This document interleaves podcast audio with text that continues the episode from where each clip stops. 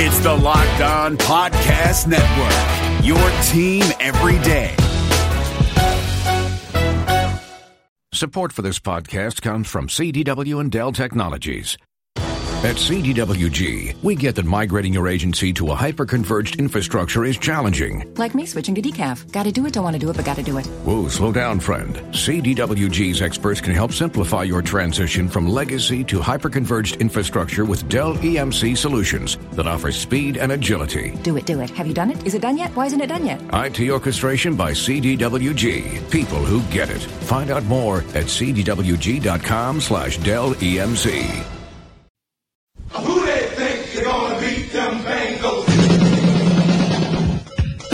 It is the Locked On Bengals podcast with your hosts Joe Goodberry and Jake Liscow. Find us on Twitter at Joe Goodberry and at Jake underscore NFL. Please like, subscribe, and share as we try to grow this community and pump out daily Bengals content just for you.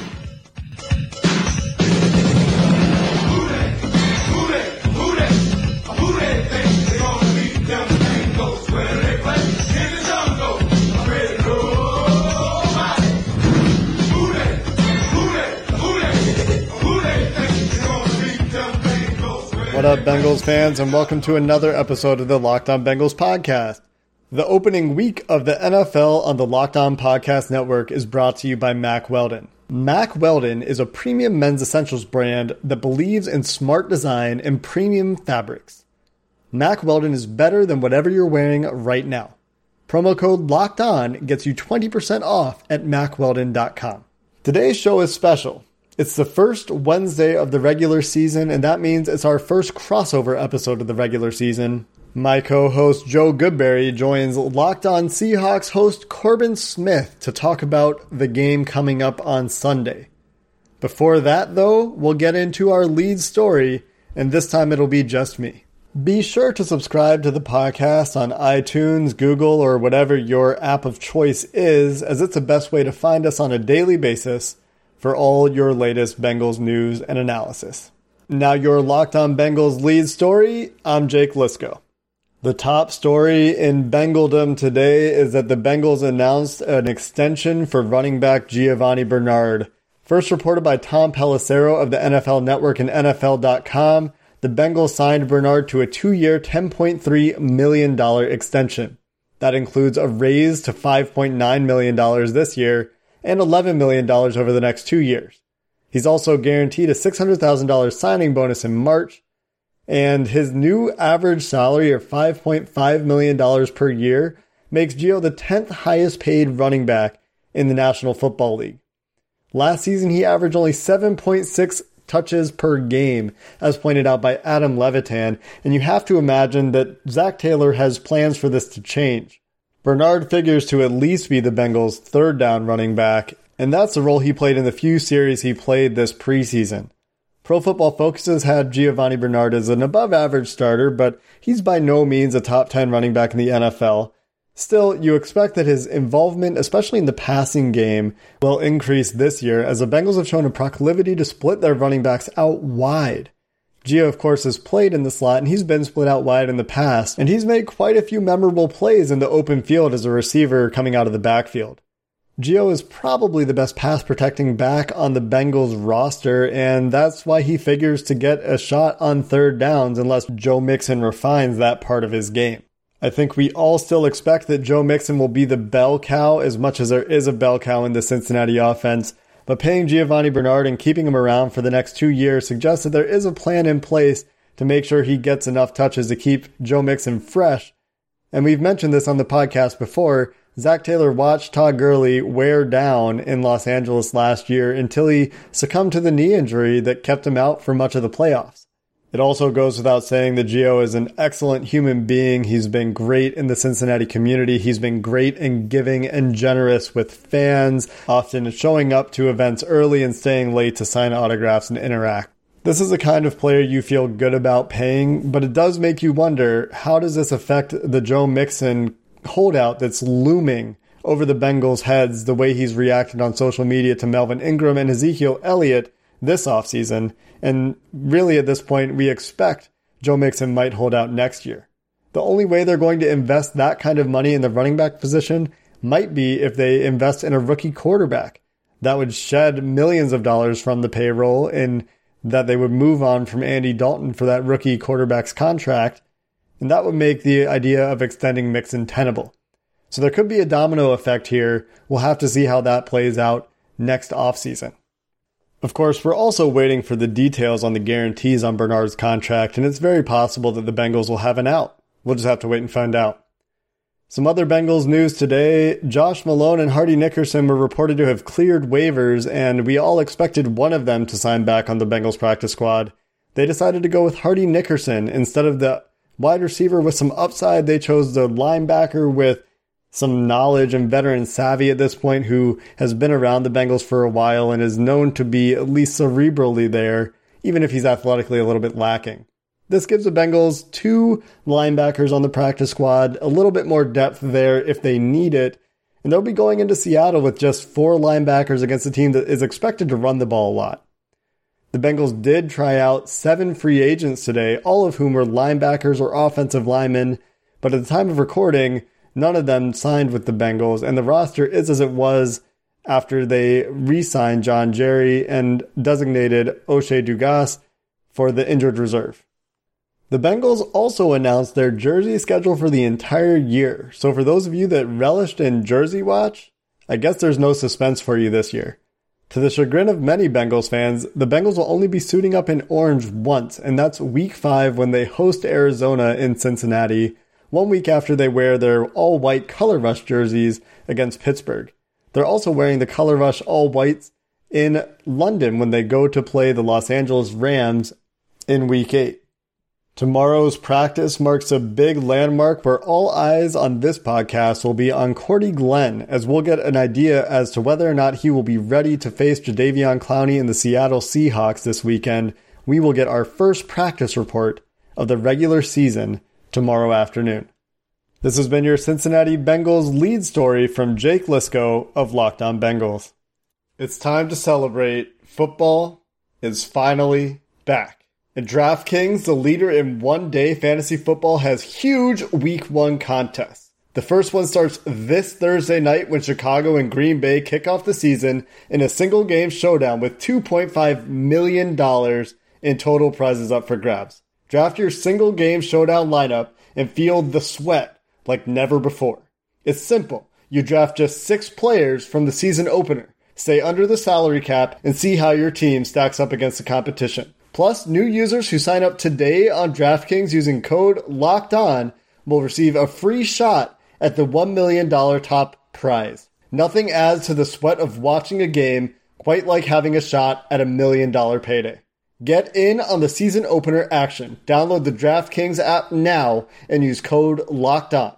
For a limited time, both new and existing users can get a deposit bonus up to $500. And new users don't miss this extra special week one bonus. Enter my code LOCKED ON to get a free shot at $1 million with your first deposit. That's code LOCKED ON only at DraftKings. Make it rain. Minimum $5 deposit required. Deposit bonus requires a 25 times playthrough. Eligibility restrictions apply. See DraftKings.com for details. Hey, what's happening? It's your boy Q, host of the Locked On Raiders podcast, and I hope you guys feasted on the MyBookie Turkey Day free play that allowed users to grab themselves a risk-free bet up to $250. It was basically a free shot at trying to double your money. If you didn't get in on that, what are you doing? Nah, but seriously, now is the time to get some skin in the game with my bookie, where odds boost, lightning deals, and free bets await all season long. And with the NFL playoffs right around the corner, we know who these teams are. We know what they're capable of, and it's not difficult to find some value in the lines. Whether you're a first time customer or have been playing with my bookie for years, there is no shortage of value to be found in the thousands of game lines, unique prop bets, and contests that they offer every week. Sign up or get reloaded today. Find an edge, make your bet, and get paid. They also boast a fully fledged casino platform giving you access to all the classic table, slot, and card games you'd expect to find at your local spot. And the best part is, at MyBookie, the doors never close, so you can continue to build your bankroll even after the stadium lights have gone out. Make the right play and sign up today at MyBookie. And when you do, use promo code LOCKED ON to get your deposit matched halfway all the way up to a thousand bucks. The terms are simple. You put in $200, they'll match you with another $100 in your account. If you were already planning to bet this season, this is free betting money. It's winning season at MyBookie, so come join in on the fun and win some cash while you're at it. Welcome to the first regular season installment of Crossover Wednesday here on the Locked On Podcast Network. I'm Corbin Smith from Locked On Seahawks, and I'll be joining forces with Joe Goodberry of Locked On Bengals as we break down this Sunday's upcoming Week One matchup at CenturyLink Field. Glad to be working with you today, Joe.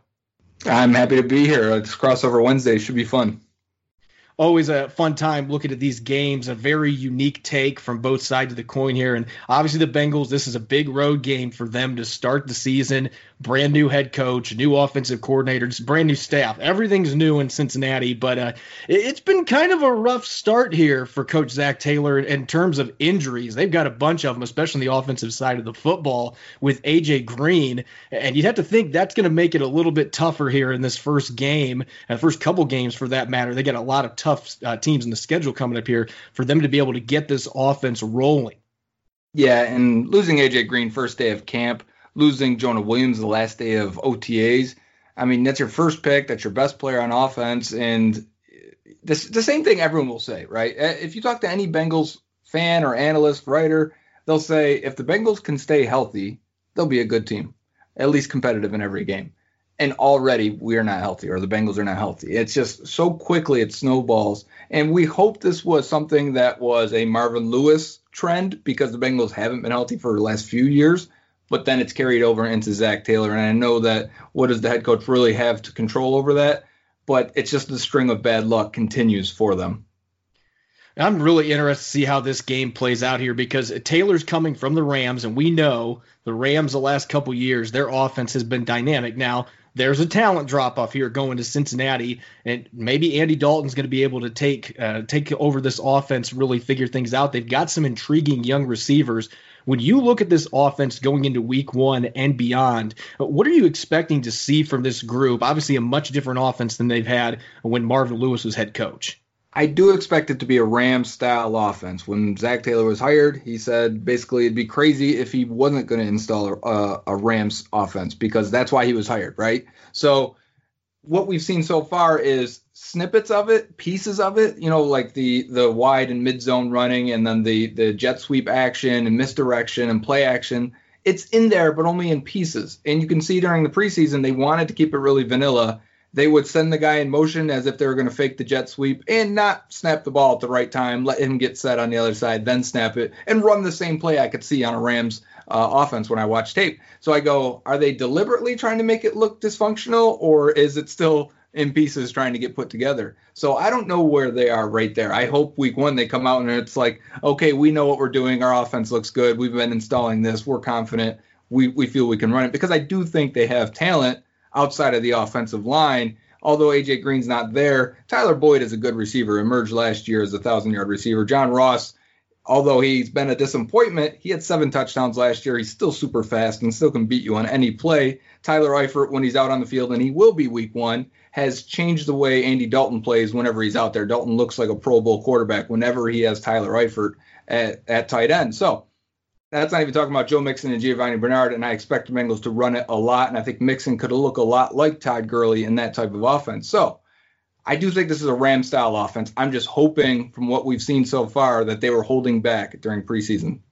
It's always tough, especially for new coaches in the preseason. They really do hold things back. So I, I would hedge bets that they've really got a lot more installed. They just haven't been throwing it out there. And I can tell you from facing the Rams twice a year since Sean McVay has been there that the Seahawks defense, even a couple years ago when they still had Richard Sherman and some of those guys around, they had trouble slowing down this Rams offense and mainly because the motion and the fact that they were running a lot of their plays out of the same sets, and it made it uh, yeah. that they were disguising stuff. And the Seahawks had a lot of trouble with that last year. The main thing is, you know, you have guys running wide open on crossers across the field. Guys coming in motion would come wide open, and it just created all kinds of issues for the defense. And you don't normally see that from a Pete Carroll coach of defense. They're usually pretty darn good at at managing their responsibilities, and the Rams have been able to make them look dysfunctional at times time. So if the Bengals are able to uh, find a way to get some of that, they don't have to be as good as that Rams offense is. There are obviously a lot of pieces missing, but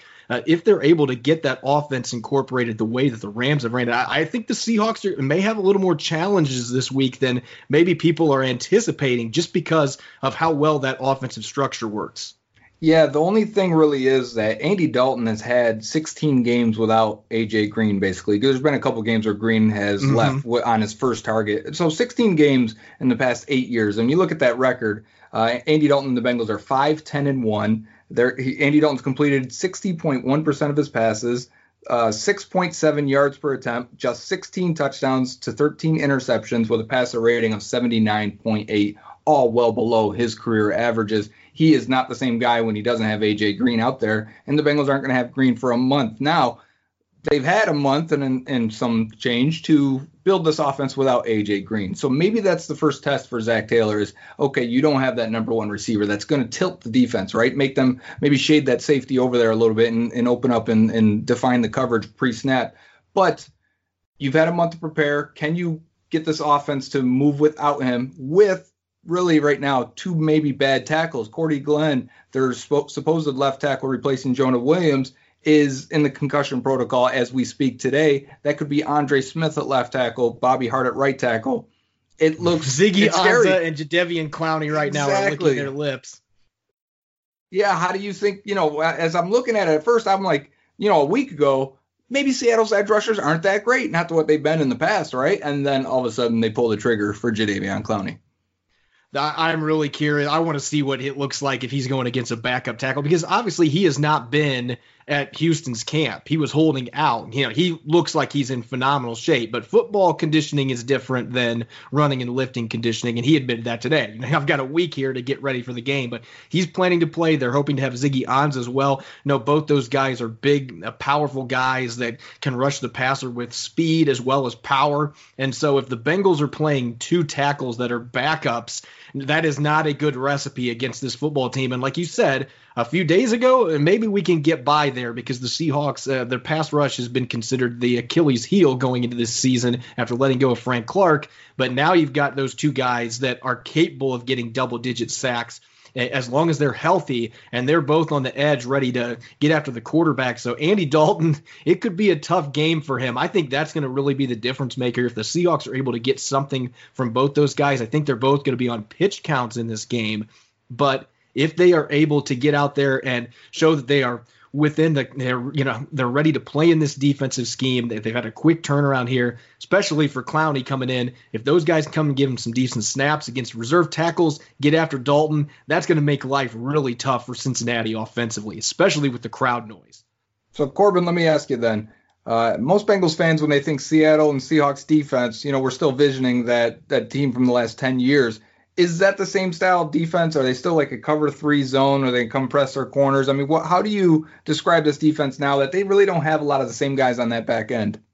So I'm expecting, uh, based on what I've seen at practices as well as in the preseason games. Again, you can't put too much stock with what you see visually in preseason games. Clowney may impact this too, but I'm expecting to see more two deep safety coverages than what we have seen in the past when the Legion of Boom is here, especially because Earl Thomas isn't back there manning center field. No offense to Tedric Thompson back there, but he doesn't have near the range. So I, I, really think when it's all said and done, if they can get him healthy, he's had injury issues. I think Marquise Blair is going to be starting with Bradley McDougald later down the road. And that's going to give him two guys that can play both safety spots, gives him a lot more flexibility. But I'm anticipating you're going to see more of those two deep coverages. Maybe we'll see that this week against the Bengals in this game. And I also think, based on the preseason, this also may get cut back now that Clowney's in, in the fold. But they've been blitzing a lot more than what they have done in the past. Normally, Pete Carroll's defenses are among the league leaders in not blitzing, they're near the bottom.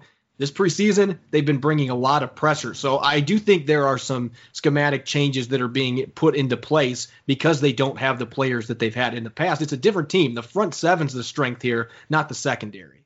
Yeah, that sounds great. The Bengals feel good about their defensive line, but I'm looking over the Seahawks depth chart right now, and you guys have uh, basically your backups would all start for the Bengals right now. You got to feel really good about linebacker. Can you trade us one after this week?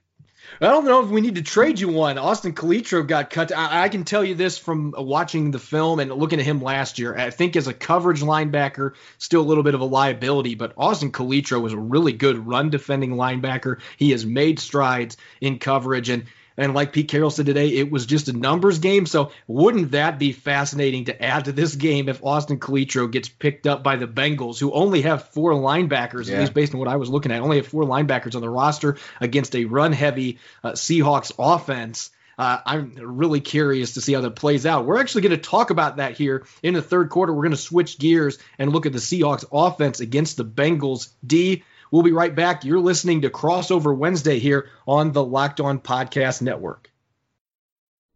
If you found $100 on the street, would you pick it up or keep walking? Of course, you take the money. So why do you keep picking winners and not betting on them? That's why I go to MyBookie. It's fast, it's easy, and they pay when you win. Let's face it, where you're betting is just as important as who you're betting on. MyBookie offers a variety of options depending on your style of betting. You can bet on games after kickoff. If by the second half it looks like your bet is going to lose, you can take the other side and recoup your cash. If you're the kind of guy that likes to bet a little and win a lot, you can try a parlay. If all your picks come through, you'll multiply your winnings. No matter how you bet, the NFL season is the best time of year. Join now and MyBookie will double your first deposit. Just use promo code LOCKED ON to activate the offer that's promo code locked on.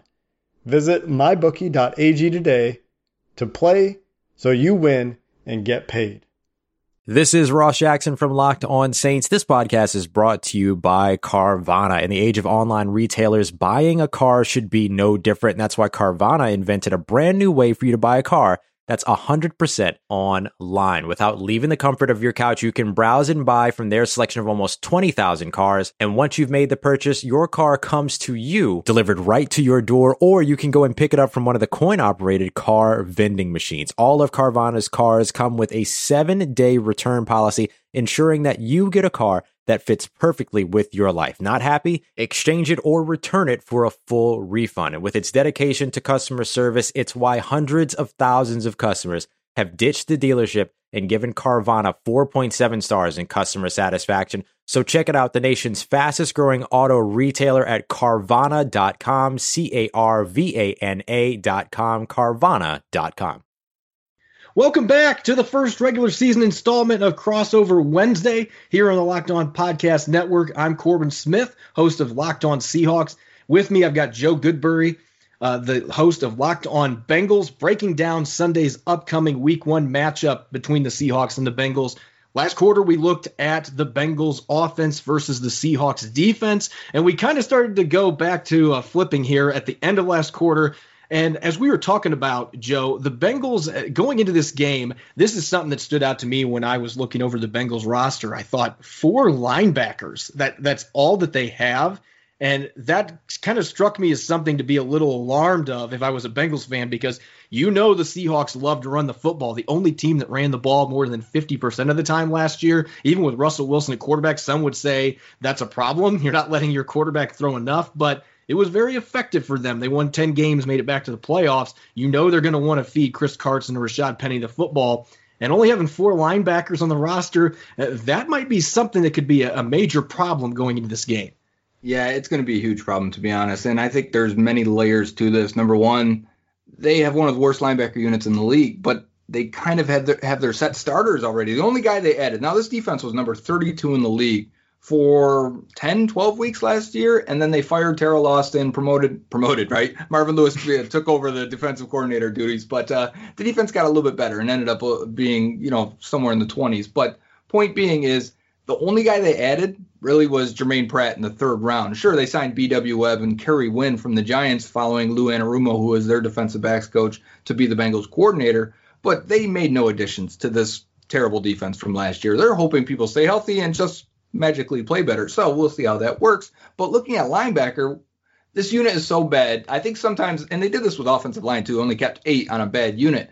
You would think, I guess there's some logic to, well, let's keep an extra guy or two in that position just in case they pan out because we could really use somebody. The Bengals went the opposite of saying, why are we going to keep a poor player just for depth when we like our defensive linemen? They kept 11 defensive linemen. And now you're looking at this game, and there's, and I would say, okay, they might keep an extra nose tackle active to defend against the run for the Seahawks. But here's the other layer for it to me: the Bengals are built to be a nickel defense. If the if Seattle doesn't come out there and three wide receivers and instead two tight ends uh, and one back, the Bengals are going to be forced into their base defense. They're four three. I think it's a four three. They've been pretty coy with that, saying it could It's be something. multiple. it's something. We haven't seen it much because when they go against each other in practice, Bengals are out there three wide receivers all the time, so they're in their nickel D. Anyways, what that does though, their best pass rusher on their team is not Geno Atkins. It's not Carlos Dunlap. It's Carl Lawson. But in the past, he's only played in the nickel package. And so far through preseason and what we've seen, he's only been the, the edge rusher, right edge rusher in their nickel defense. If the if the Seattle Seahawks don't allow the Bengals to get out there in their nickel, they're going to take one of their best defensive players off the field. And this is all starting to make a little bit more sense to me because I, we talked about Calitro a little bit last quarter, and it was a surprising cut the Seahawks made today. A guy that had a really good preseason at linebacker for them. And unlike the Bengals, the Seahawks, I would say the deepest position they have right now is linebacker. So you figured one of those guys was going to be expendable. You can't. It's tough to keep seven linebackers on your roster, but they brought back fullback Nick Bellore who was released on Saturday. And now I'm starting to think about it. Seattle's probably thinking we didn't show the fullback much in the preseason, but we're going to in this football game for the reasons that you mentioned. They are going to force the Bengals to play their ba- their base defense with three linebackers on the field and maybe get Lawson off the field, and that's a big deal if they're able to do that. So I think there may be some strategy behind that. Why the Seahawks waited till a couple days after cutdown day and then made this last second move. Let's get the fullback back in here so we can get back to our bread and butter. We're going to run the football and then we're going to do play action off that with two backs in the backfield. We're going to be able to stretch you out with your three linebackers on the field. I, I could see that, and now I can understand why Bellore's back on the roster, even though I thought he had kind of an underwhelming preseason. They gave him a, I believe it was 600000 guaranteed on his contract. Hmm. And so now they're bringing him back. They haven't played the fullback as much the last couple of years. They did early in the Pete Carroll era, but I could certainly see in this game, now looking at the Bengals roster, that that is certainly a way to attack this defense. Yeah, definitely. And I was just looking at the the Seattle's receiver situation right now, and so you're doubling up on what makes sense, right? They've really got Tyler Lockett and a bunch of when I'm looking at it from the outside, I know Gary Jennings is, but uh, you know, coming away from looking, I don't know Malik Turner, who John Ursua is. How do you say his last name? I have no idea. Ursula, yeah. Ursua, great. My point being, from our perspective here in Cincinnati, it's okay. So they are going to run it down our throats. That's that's got to be the plan. It looks a lot like the Bengals receivers uh, right now because with Tyler Boyd and Tyler Lockett, you feel like you have a, a, a good guy out there. But really, uh, Bengals are starting undrafted free agent as the other guy, Damion Willis out of Troy. Uh, that doesn't sound great. But then John Ross hopefully can be your DK Metcalf is a comparable situation there. I'm just looking at it as in, yeah, I'm thinking the Seahawks are going to be out there and and and 12 personnel probably. Yeah, I don't know what to think about this receiving corps for the Seahawks right now because I, I think there's a lot of talent there, especially, I mean, DK Metcalf has a ton of potential, but uh, based on what Pete Carroll said today, it sounds like there's a pretty good chance he's going to be able to play in this game on Sunday. He's coming back from minor knee surgery. They're hoping to have him back. So you get him and Lockett on the outside. I do think if the Seahawks try to get a little too uh, pass happy in this game, I look at the Bengals secondary, and there are a few players I really like. So it's a little different situation than that linebacking group. I especially like Jessie Bates. I think Yeah. he is poised to become one of the best safeties in football. Yeah, we're hoping he's Earl Thomas. Now we know that's uh, not probably likely at all because Earl Thomas is one of the best of all ge- that's a time. true generational talent. Right. We we're completely understanding that. But what how he played as a rookie, whew, man, that range, that anticipation, the ball skills, it made it dangerous to throw in his direction. I, you could see offenses start to say, okay, shading a little bit to the left, we're not going there because it's just not worth it. And the Bengals were, for the first time in a long time, allowed to play with a true free safety back there and say, okay, we can bring Shawn Williams down in the box where he should be. He's a big, thick, uh, thumping, strong safety. And if, if they can bring him down and let Jesse Bates roam that center field, the defense is much better. And I think that's what we'll see is more of a, uh, a middle field closed defense, a single high safety. And they'll say, we want to play man coverage with William Jackson, who they think is a number one type corner in this league. And then maybe shade Bates towards Dre Kirkpatrick, who they like, but he has a propensity to hold and make dumb mistakes. He, yeah, he makes a lot of boneheaded penalties, Yes. and that even going back to college. I remember he scouting was him. always that way. And- that's always been him. We say he's he's known for being in great coverage and not affecting the play at all. There's so many times he'll see him, he'll be right on the guy. The ball still will be completed as he never sees the ball, never gets his hand on it, or whatever the case may be. Um, so they need some help there, and that's why I think Bates slides over. And BW Webb right now is playing the nickel role as Darqueze Dennard, who's been that guy for the last few years, is on the pup list. So BW Webb's a guy they brought in, but they may not need him this game if the Seahawks don't go out there three wide very often it'll be interesting to see how this plays out because last year the Seahawks ran a lot more uh, 13, uh, per, a lot more personnel with uh, three receivers and one running back than what they did in the past, which was interesting with Schottenheimer being the offensive coordinator, that they were going to do that. Uh, a lot more one back formations. And like I mentioned, maybe with bringing Bellore back, they're looking at this Bengals defense thinking, okay, our advantage is going to be the ground game.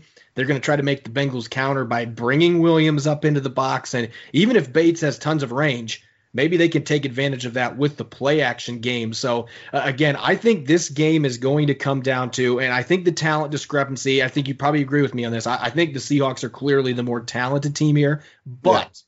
Here's here's the thing that you have to remember: the Seahawks historically start slow with Pete Carroll at the helm. And even at home, and they win most of their home games, but it's usually sluggish. I'm thinking a few years ago against the Dolphins, who were not very good, barely won that football game. They, they always start slow. So maybe this Clowney trade is going to get everybody pumped up and they're going to come out ready to roll at, at home. But certainly that is something to consider. I, I'm just interested to see the run game for the Seahawks against the Bengals D because to me, that is going to be what ultimately determines what happens this game. The Seahawks should have the advantage there. If they're not able to get that ground game going, I think the Bengals have enough talent in that secondary that it could be a little tougher day throwing the football, especially with the receiver situation.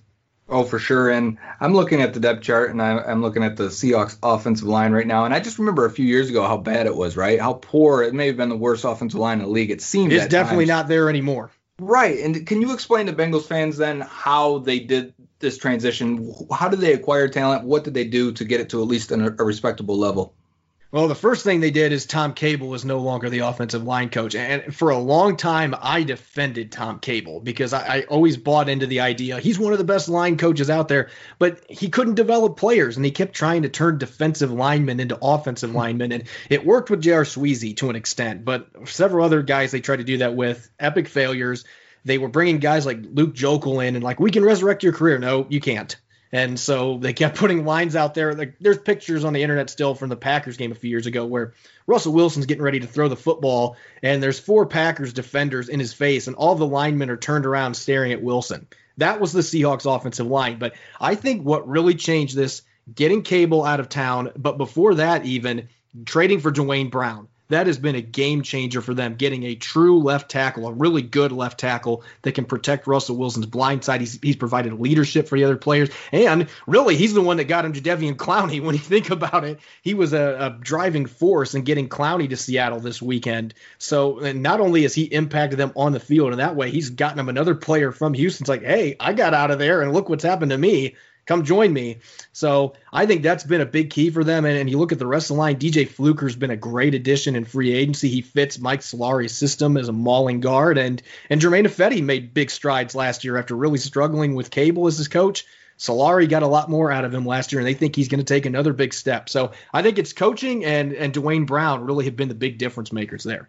So if there's a weakness still on the O line, where is it? Because the Bengals, if they're going to win this game or get close, it's going to be because of the strength of their defenses, the defensive line rotation and, and the depth. I mean, Geno Atkins is an all-pro type defensive tackle. Carlos he can be a game wrecker still. He absolutely. can be. He definitely could wreck a game. And Carlos Dunlap is a good and if not underrated around the league defensive end. And uh, I think with Sam Hubbard and Carl Lawson, as much as they can mix those guys in there, you, it could cause some trouble. So where would you say is the weak point for the Seahawks offensive line?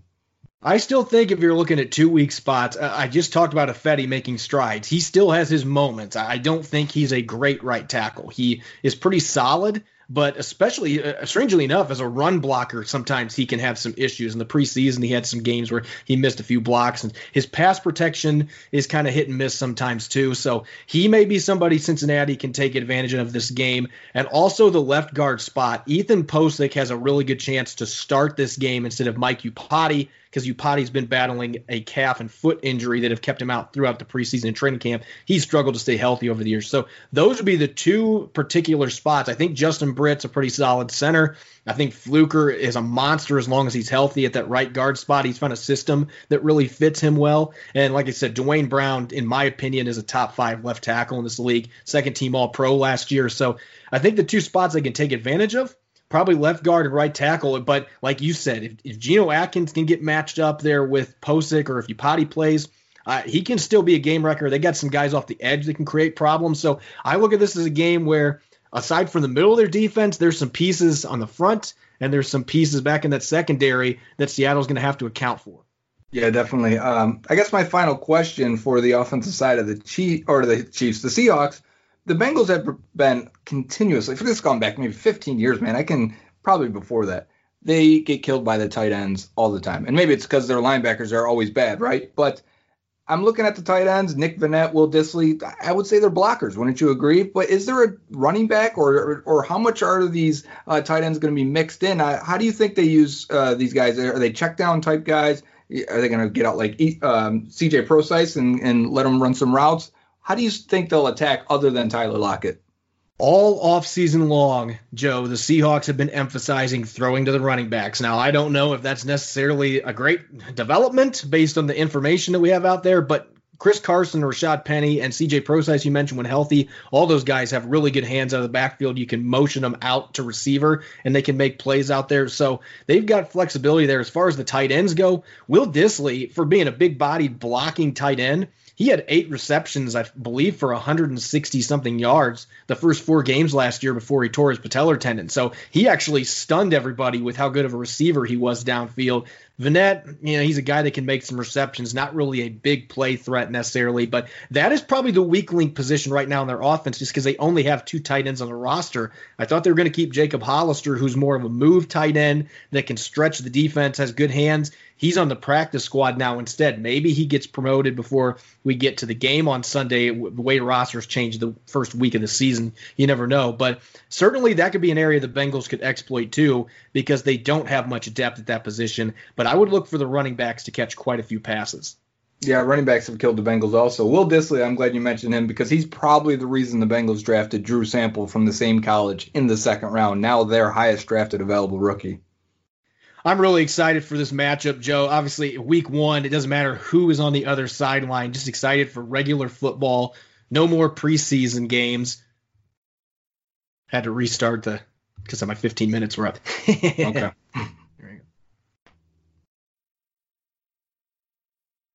I think this is going to be a much closer game than a lot of people are projecting. I like I mentioned, I believe the Seahawks have a more talented team on both sides of the football. I think they have less holes, especially after trading for Jadeveon Clowney. But it's week one, and I feel like there's always crazy things that happen that first game of the season. And the Bengals are going to be bringing some new looks. The Seahawks have seen that Ram style offense, but at the same time, uh, they're going to have minimal film to work off of uh, with the Bengals running their new offense. So I think this is going to be a pretty close game. Yeah, I do too, in terms of the Bengals aren't expected to be a good team, but I do think the weapons there can make it dangerous really quickly. Like I said, Tyler Boyd, Joe Mixon, Tyler Eifert is a dangerous tight end when he's healthy, and he is right now. Bernard can help, and I hope John Ross is ready to go and healthy. Did not practice or, or play all preseason, just started practicing last week. If he's healthy and ready to go, I think he can fill that Brandin Cooks role in a Ram style offense and give another team trouble. So I do think there's enough talent on this offense to to keep it close, keep it interesting, and in the NFL, you keep it close, you got a chance to win especially the first week of the season when both teams don't have tape from earlier weeks. Like I said, it, it's a crapshoot. Week one, you always see a few teams. You're like, wow, that team won this game. So even though it's at Seattle, they, they're a really difficult team to beat at home. It's the first game of the season. The Pete Carroll coach Seahawks are always notoriously slow starters. So if you look at this game, what's your prediction, real quick? I said 31 to 21 earlier, so I'm going to stick with that. And that's a 10 point win, which is seven should be close, but I do think uh, Seattle at home will make a difference. You and I are about in the same ballpark. I'm going to go 28 20 Seahawks. I think it's going to be a close game, maybe a little bit lower scoring than what you've got, but I think the difference maker is going to be the Seahawks are going to be able to get that ground go- game going at some point in this contest. I think they're going to take advantage of Cincinnati not having great linebacker play. I think that's going to come back and, and be an issue for them in this football game. And so that's the difference maker in a game that's much closer than many people are prognosticating. Joe, greatly appreciate having you on this crossover Wednesday. It's been a blast. Thanks for having me, Corbin. Let's do it again. Absolutely. All right. Wrap it up there. Yeah, that, that I knew. I knew once we got going there, I was like, oh god, we're almost to 15 minutes. Did you watch the 2020 Reds with higher expectations than a first round wild card exit of epic proportions? Did you think that the Reds hitting would come around with the signings that they made last offseason?